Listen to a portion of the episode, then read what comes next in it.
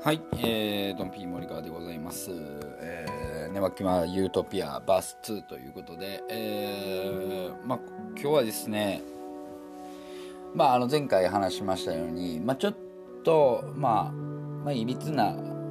家庭環境といいますか、まあおじいちゃんおばあちゃんにこう、まあ主におじいちゃんにですね、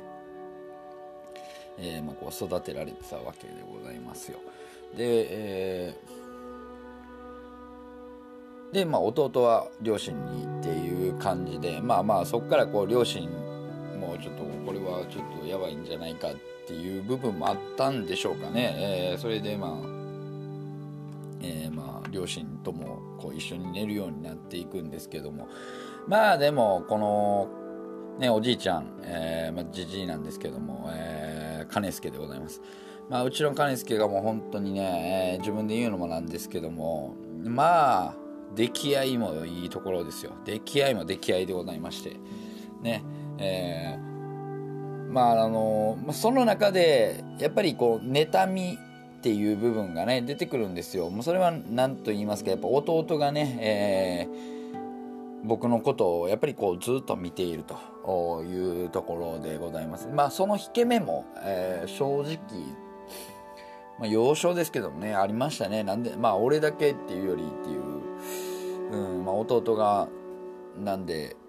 ねえー、まあ、俺だけでなんで弟には何もあげないんだみたいなところはね、えー、あるんですよ。でまあ年子ですからね、まあ喧嘩も多かったですよ。それこそもうなんかもう殴り合いの喧嘩をようやってましたけどね。まあ殴り合いの喧嘩まあその小学校ぐらいまでですけどうん。でやっぱりこう兄弟ですからこうねなんかこう感情をやっぱり表に出すようなところもあったんですよ。もうまあたわいもない喧嘩は当たり前ですよ。まあ例えばだからまあ晩ご飯が唐揚げだったとしますよ。唐揚げだったとして基本的にね今の家庭の、まあ、食事ってあんま分かんないですけども、まあ、ワンディッシュじゃないですか。お皿に一つ自分の分っていう。感じなんでしょうけどもいやもうだからもうおばんざい形式ですからその時は。だからまああの何個食べたとかですよ。で結構僕はその好きなもんを後で食べたい派なんですよね。で逆でまた弟は先にこう好きなもんを食べるっていう習性もあって絶対多いんですよね。まあそれでもなんかこう食べてしまうんでね僕はもう、まあ、そこはまあまあ大人げないというかいやそれは子供の時ですからね大人げないですよ。えー、えー、もうあいつのが多い。やれ兄貴のが多いみたいなね、えー、いう部分がありましたけど、まあ、そんな時に、えー、まあうちのおじいちゃんが、まあ、料理するのが好きで、えーまあ、自分が食べるためにねこうやってなんか料理をするんですよ。えー、まあお酒のあてを作るためにこうスルメイカの天ぷらとかね、うん、あとサンドイッチとかも作ってくれたんですよ、うん、茶碗蒸しとか。であとはそうめんのつゆは僕ら僕らっていうか僕、ね、うちは買ったことなかったですからね。市販とか使わなかったですから絶対おじいちゃんが作ってたんで。でまあ作って冷やして言うたらお茶みたいにたまに間違えてお茶と思って飲んだらそうめんのつゆやったっていうのまあ結構あるんでね、えー、そういうのがあってでもおじいちゃんがね僕にだけこう作るんですよ。ねちょっと来い言って作ったぞって。内緒なみたいな。まあでももうみんな分かってるんですよ。みんな分かってるんです。はい。まあ、それ、もなんかこうね、当てつけ、今考えると当てつけのように、みんなにもうバレバレな感じを出してんのも、うん、おかしいけども、うん、いや、おじいちゃん呼んでんで、みたいな感じですよね。どうせやろ、みたいな。ね。そんなんちっちゃい頃の俺に言われても、みたいなとこはありますけども、やっぱそれで弟がね、いやなんで兄貴だけでみたいなお兄ちゃんだけみたいなところはありますよね。であとまあ、2階建ての長屋を2つって言いましたけど僕はおじいちゃんのおじいちゃんおばあちゃんが住んでるとこの2階に自分の部屋を設けたんですね小学校入った時に。まあ学習机を買うわけですよ。ね。で学習机を買いに行って、えー、学習机を置いてもらうのが、まあ、その部屋だったんです。で弟はまあその両親と住んでいる1階のところにポンと置くっていう。まあだからそこでこうね軽く部屋みたいなのが決まるんですよね。部屋割りみたいなのが。うん。でそれで、えーまあ、そこでこうね、あのー、勉強するわけですけどまあ整理整頓ができないわけなんですよ、えーま、これはね、まああのまあ、この後にも言いますけども、まあ、今でも整理整頓はあんまり得意な方じゃないんですけども要はあの家の構造上、まあ、おばあちゃんがいつもあのこうね、えー、と仏壇でお経をあげるんですよ。お経をあげるで、まあ、洗濯物をする掃除をするの一環で僕の机もこう絶対掃除するんですね。だから僕はあのいくらこう汚しても整理がされているっていうことなんですよ。はい。でまああのそれを弟はやっぱり分かってるんでね。弟は自分のこの机とか汚れてたらまあ親が見えるところにあるんでね。言われるわけですよ。汚い。掃除しろ。みたいな。掃除しろ。でまあ僕のところそんなに上がってこないですけどパッて見たりしたら綺麗なわけじゃないですか。だからまあこう弟はなんかこういやいやいやいやみたいな。いやいやいやいやみたいになるんですよ。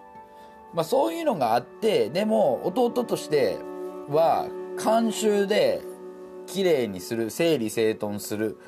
っていうことが、まあ、しっかり根付いたんですね。これは本当はあの子供いる方にも分かってもらいたいんですけどやっぱりこう口うるさく言われたのがこう根付いていったわけですよ。で僕は言うたらそのまま親にも何も分からずおばあちゃんがこう整理整頓するんでねもうそのままですよ。で、えー、ちょうどだからその家をね僕ら中学校2年の時に、えー、引っ越しするんです自分の持ち家みたいな、えーまあ、家を買いまして、えー、親親が。で、まあ、そこに引っ越すわけです。で、まあ、そこにちゃんとした自分の部屋っていうのが、まあ、できるわけですよ。で、まあ、これがですね、まあ、自分の部屋っていうのが、まあ、できて、えー、で、弟が1階の部屋、で、僕は3階の部屋なんですね。えー、で、もここでね、もうやっぱりこう差が出るんですね。もう弟はある程度綺麗にするんですよ。めちゃめちゃ、まあ、綺麗にするっていうか、まあ、綺麗、綺麗でしたね。やっぱり。僕はね、どうしてもこう、汚くなってしまうんですね。で、いざ掃除するってなった時に、まあ僕は言うたら全部、一回やりだしたらこう、なんか、全部しないと気が済まないタイプみたいな感じだったんで、それがこう出てくるわけですよ。で例えばそのやれ漫画だったり CD とかっていうところの片付けもできないでであと服ですね。で服もね畳めないんですよね今も。でそういうのがやっぱりこうちっちゃい時に癖づけてたら全然違うと。もう今めちゃめちゃ几帳面ですもん弟は。もう本当に。めちゃめちゃ神経質です。です、なんていうんですかね、この分かれ道ですよね。だ僕もそうなってたかもしれない。うん、だからやっぱりこう、ちっちゃい時のね、そういうところの環境というかね、まあ、癖づける、まあ、慣習ですね。っていうのはもう本当大事だなとは思いますね、マジで。うん。まあ、慣習、まあね、まあ、人生っていうもんこう慣習っていうのがやっぱり、うん、まあ、最近でも思いますよ、本当に。全部、全てにおいて。うん、やっぱりこう、毎日毎日の繰り返しなんで、ルーティンと言いますかね。まあまあ三日坊主なところが本当にあるんでであのー、まあね一郎も毎日たゆまぬ努力もねこう慣習にしてしまうことによってあの記録って生まれたんじゃないかなって、えー、思うんですけどね。やっぱり自分はプロ野球選手になるって言ってね友達と遊ばずにずっと野球のやっぱそこをできるかどうか。うんまあ才能も絶対ありますけどね。はい。という、えーえー、今日はですね「寝巻きはユートピア」監修というお話でございました。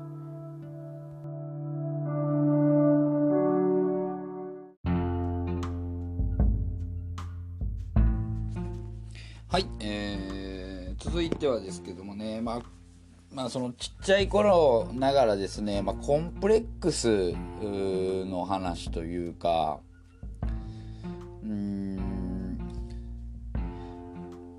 まあ僕はまあ小中高とまあ野球をやってたんですけども、まあ同じように弟も、え、野球をやってました。で、まあ弟の場合は、えー、大学も行きまして、で、まあ、社会人でも野球をやってたんですけどももともとはやっぱり親が野球をやっていたっていうところですよね、まあ、だからうんまあ、すんなり物心ついた時にはバットとボール持ってたっていう感じなんですけどもねでまあ小学校入ったぐらいにですねまあやっぱりこう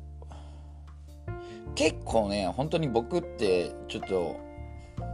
すぐ天狗になるところがあるんですよね。うん、天狗っていうかあのなんか自分に酔うところがねすごいあるんですよ。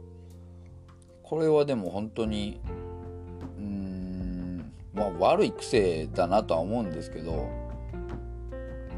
なんかでもそのまんまいったらいいのに一個挫折があるとねすぐやっぱりこう、うん、引け目を感じるんですね、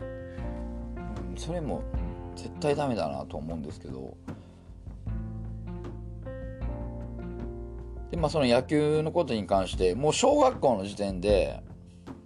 ね。まあやっぱりこうまあある程度誰もが思うのはプロ野球選手になるっていう夢があるじゃないですか。それはもう幼稚園の時書いてましたよ。プロ野球選手になるって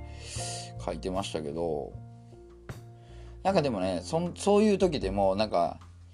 変に誰かと一緒になるのが嫌でなんか意味わからんこと書いてたりした子供やったんですけど。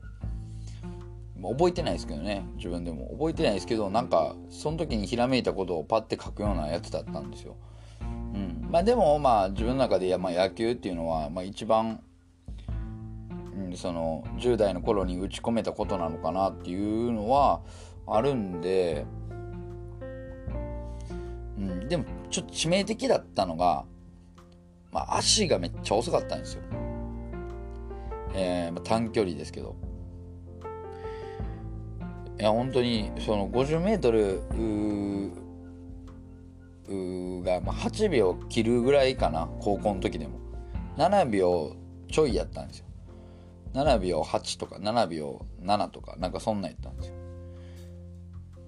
いや足速い人って大体6秒台ぐらいで走るんですよね。6秒ぐらいで。1秒違うってまあまあなんですよね。でこれはねほんまに遅遅かったんですよ。どう考えても。ででそれを気づいたのがもう小学校の時点で。で小学校ってやっぱり足速かったらモテるじゃないですか。ね。え、でやっぱり、うん、モテてたんですよ。ですっごいトラウマになったことがねあったんですよ。それがね小学校3年の時にまあ学年対抗リレーっていうのがあるんですよ。であの紅白対抗リレーっていうのは、まあ、1年生から6年生まで、まあ、白組と赤組で言うたら1年の代表をこう出していくえー、2年の代表3年の代表4年の代表5年の代表6年の代表を、まあ、各クラス。で僕らね、まあ、1年から6年まで、えーと、全て4組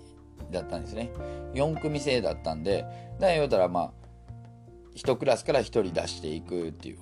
男女を、まあ、これが紅白対抗なんですよ。で学年リレーっていうのがあるんですよ。まあこれが花形なんですけどもまあ言うたら男女4名ずつですよ。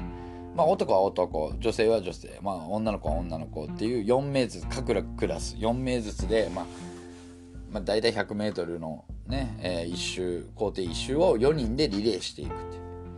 これがねもう小学校1年から2年3年4年5年6年までもう言うたら花形なんですよ。でえっ、ー、とまあ12年ってクラス変わんないんですよね。で3年でクラス変わるでしょ？で34年クラス変わらずに、まあ、56年なんですよ。で3年の時にまあまあすっごい早い子4人揃って優勝したんですよ。ね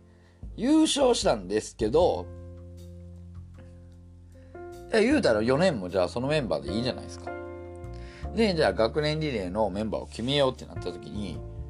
まあその4人が決まると思って4人で、えー、なんか調子乗って、えっ、と、なんかこう、いや、俺も出るって言ったやつが4人いたんですよ。まあ僕も手挙げてたんですけど、その時に。だから先生が、ちょっと頭おかしいんですよ。その、まあその先生もね。うん。いや、あのー、3年の時出たやつもうええやろ、みたいな。3年の時に出たやつはあかん、みたいな。いや、まあまあね、小学校時代でも勝ち負けって結構ね、大事な感じじゃないですか。あの、勝ちたいっていう気持ちの方が強いでしょ。それをね、なんかね、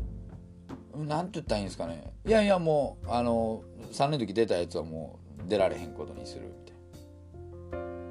な。で結局手挙げてたあの残りの4人で決まったんですよ。まあこれがまたひどいメンバーでね、えー、あんまり足速いやつ2人に足遅いやつ2人なんですよ。ほんでねまあそれはもう先生の一声で決まったんであれですけども要はあのまあ各違うクラスからも「えなんなん?」みたいな「えお前ら優勝したあのメンバーでけえへんの?」みたいな「なめてんな」みたいな感じにもなるじゃないですか。で僕らは僕らでもう僕は足遅いっていうのはもうバレてたんでね「えなんなんこのメンバー」みたいな「なめてんの?」みたいな。感じなんですよ。でも同じクラスからは「いやいやいや」みたいな「なんで手挙げた?」お前ら手挙げへんかったらあもうおらんにやったらじゃあ前と去年と一緒のメンバーでええんちゃうかってなるやんみたいなね、まあ、ちょっとこうギスギスする感じがあったんですよ。いやこれがねもう本当に辛くてね。でまあボロ負けだったんですけどリレーも。当然ですよ。他はだってあのメンバー変わってないですから。メンバー変わらずで来てるんでね。うんバチクソ負けてね。はい。そういうのがあった。で、まあ、当時その時僕太ってたんですよね。まあ今も結構だいぶぽちゃっとしてきましたけど当時なんかもうほんまにプックプクやったんですよ。うんだからもうそういうのもあってね。で足遅いっていうコンプレックスがあってでまあ親からしたらやっぱりこうね才能を見極めた時に弟の方に才能があるっていうのをまあまあ分かるんですよ。まあちょっとした大人は弟の方が運動神経があるっていうのは分かるんで。まあ弟に期待を寄せるわけじゃないですか、うん、でまあ俺にはもうそういうねあの野球の期待はせえへんみたいなあの感じだったんですけど、え、その衝撃的な一言を言われたのが、まあ、足遅いからお前は何やっても無理やみたいな。そのアスリートとしてですよ。えー、その運動系の運動することに対して足遅いから何やっても無理やと。バッティング技術とか、まあ、あの守備の技術っていうのは努力次第ではどうにかなるんかもしれんけど足速いのと肩強いのっていうのはもうある程度天性のもんやからみたいな。だから無理やみたいなね。衝撃ですよやっぱ小学校の時にそれ言われると。ああじゃあ俺はもうプロ野球選手無理やねやみたいな。何のために野球やってんやろうみたいなとこもあるじゃないですか。ね。いや野球自体は好きでしたけども何のために野球やってんやろうみたいな。だから一旦中学校でやめようと思ったんですよ。でまあその時にあのまあねまあ後にも出てくると思うんですけどちょっとバンドをね軽くしようと思ってまああのちょっと順風満帆な高校生活を送ってやろうって思ってたんですけども、まあ、ちょうど中学校終わって高校1年の時に、まあ、弟の試合をね応援しに行った時にまあやっぱりちょっとやりたいなと思って、まあ、高校生の時にあ高1の、まあ、5月ぐらいですかね、えー、思ってちょっと6月から入部しますみたいなちょっと遅くで入部したんですね。はい。でそこからまたこうこう野球を始めるっていう感じなんですけどもその時はだからこう切り替えてあ楽しく野球がしたいと。ね。え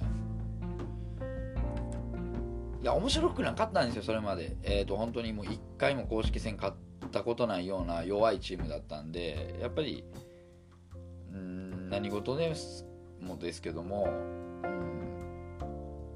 勝たないと面白くない部分っていうのは絶対にあると思うんですね。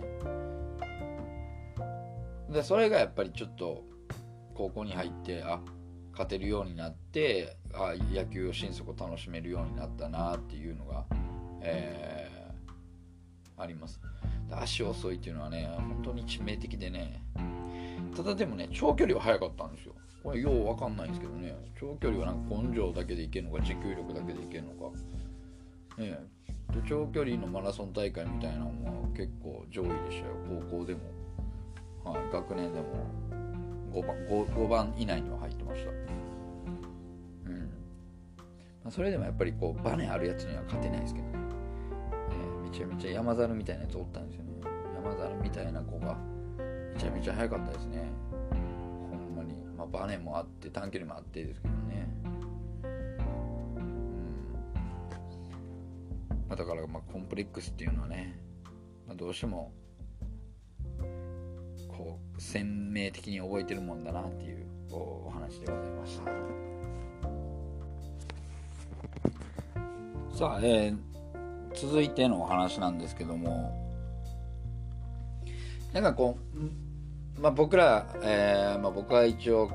えー、昭和57年生まれなんですけども1980年代82年生まれです僕らのまあ5つ前後ぐらいね、えー、5つ上とか5つ下ぐらいまでには分かってもらいたいしちょっともうちょっと上でも分かるかなと思うんですけどなんかこうね初恋の相手って幼なじみっていうパターンって絶対あるじゃないですか。もうそれの代名詞で言うたら、やっぱり、あの、足立満大先生の、まあ、タッチからの流れなんですけども、まあ、家が横で、ね、窓開けたら女の子がいてるみたいな。うん。幼なじみって、昔はようあったと思うんですよ。まあ、それはもう、何て言うんですか、もう親と親との付き合いでの、腐れ縁であったり、まあ、同じ、ね、ところに住んでて例えばマンションに住んでたら、まあ、そこに一緒に住んでるやつであったりとかねえー、やっぱり学校行ってるやつにしたら何人か絶対おったと思うんですよ。まあ幼稚園が一緒でっていう。まあ幼なじみですよね。もうそうなってしまえば。で僕の場合ねいやまあまあいなかったんですよ。で、えー、いなかったっていうかまああのなんて言うんですかね。まあこう漫画とかを見ててもう本当にこのね幼なじみの女の子にもう憧れを抱いてたんですよ。で、まあ、ちょっと上やったらタッチでしょ。で僕の年代で言えば完全になランマ2分の1とかね。うん。で言うたらランマとあのあかねちゃんはえー、親がね、親同士で決めた言い名付け、えー、になるわけじゃないですか。でそのそれで言い名付けっていうのもね、初めて、えー、知りました。でその言い名付けって言葉を知らなかった言い名付けって何だという。言うたらもう結婚するね、えー、いい名付けになるわけですよ。で、まあ、今の世間の感覚で言うたらその小学校幼稚園が一緒やったらもう幼なじみっていう、まあ、定義を成してると言うんでしょうけどもやっぱり僕がね思ってるレベルっていうのはこう家が隣とかね、まあ、まあ先ほども言いました、まあ、同じ一角で、まあ、しかも親同士が仲良くてで、まあ、ほんでも、名付けの約束まで交わしてる。もうナンバー2、ナンバー2分の1なんですけどね、もう完全に。もう完全に、まあ、ちもそうですし、そんな感じですけどもね。はい。で、こうやってね、やっぱりまず問題になってくるのは家なんですよ。で、マンションタイプ、さっきも言いましたけど、マンションタイプとかやったらこういうのってなんかクリアするんですよね。同じコミュニティ内っていうこともありますし。で、えーと、子供できてから家を買うっていう家庭がね多分だいぶ多いと思うんですよねなので、まあ、同級生って少なからずおるじゃないですかでもそれでこそ本あの幼稚園も一緒とかになると思うんですよね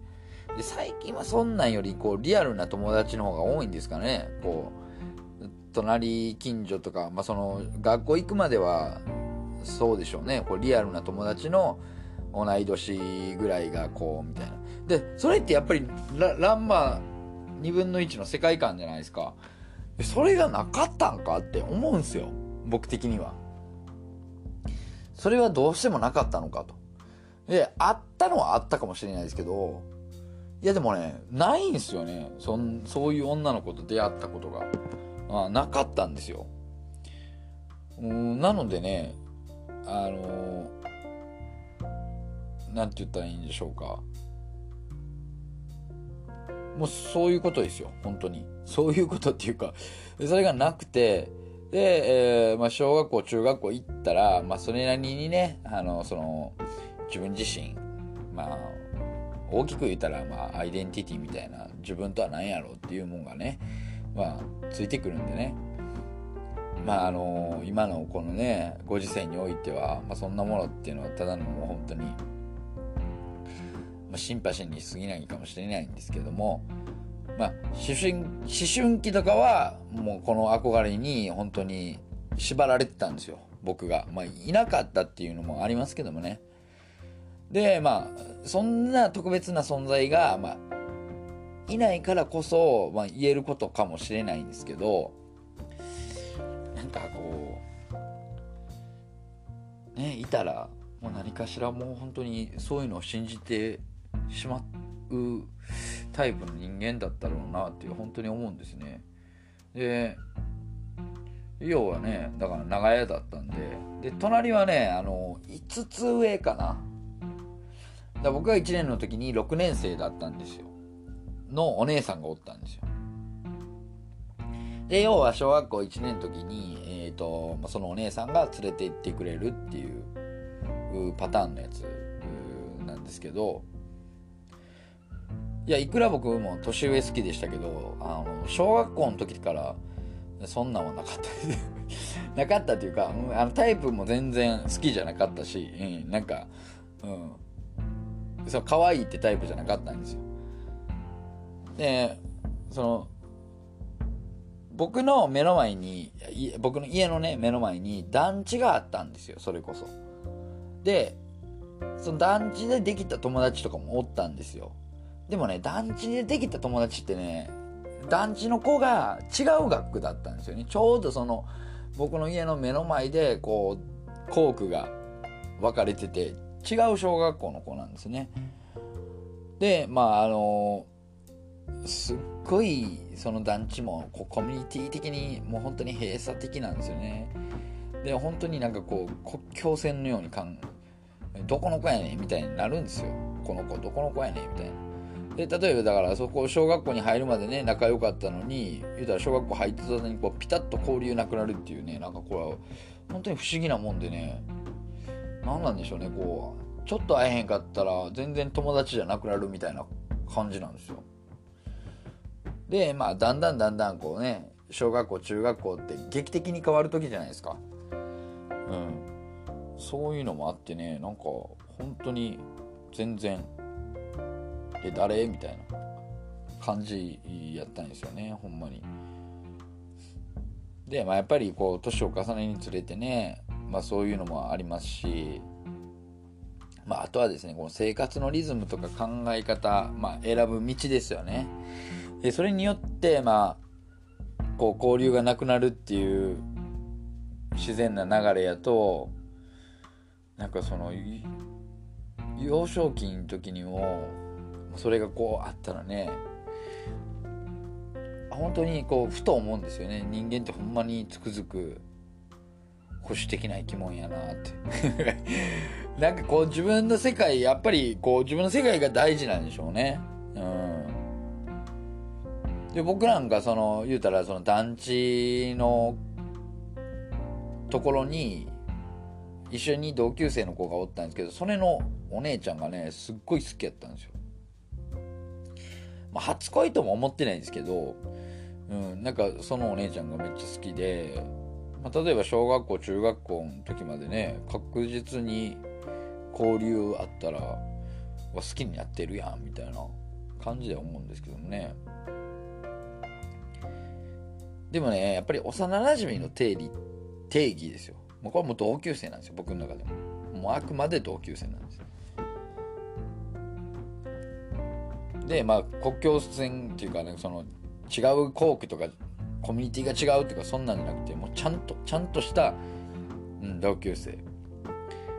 でこれね実はね1人おったんですよ。えっ、ー、とね4軒隣ぐらいに1人おったんですよ。はい。でまあねうん。何ていうんですかね。